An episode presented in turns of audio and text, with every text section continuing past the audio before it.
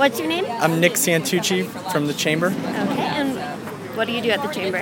Uh, so, when companies want to move to the area, oftentimes one of the first things they look at are the educational standards here in the Valley.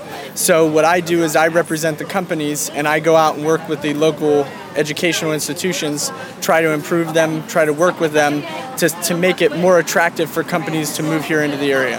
Okay, and what made you want to start your career in Youngstown?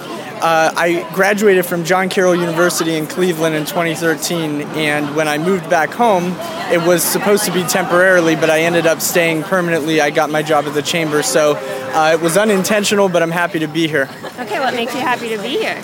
Uh, well, there's so much potential here in the valley. Um, you know, one of the things that I notice the most are our restaurants. When I travel throughout the state or throughout the uh, country, I notice that the types of food aren't as good as they are here in, in the valley. And so I think that's something that really attracts people here and, and just the community in general, I think, is really important to have.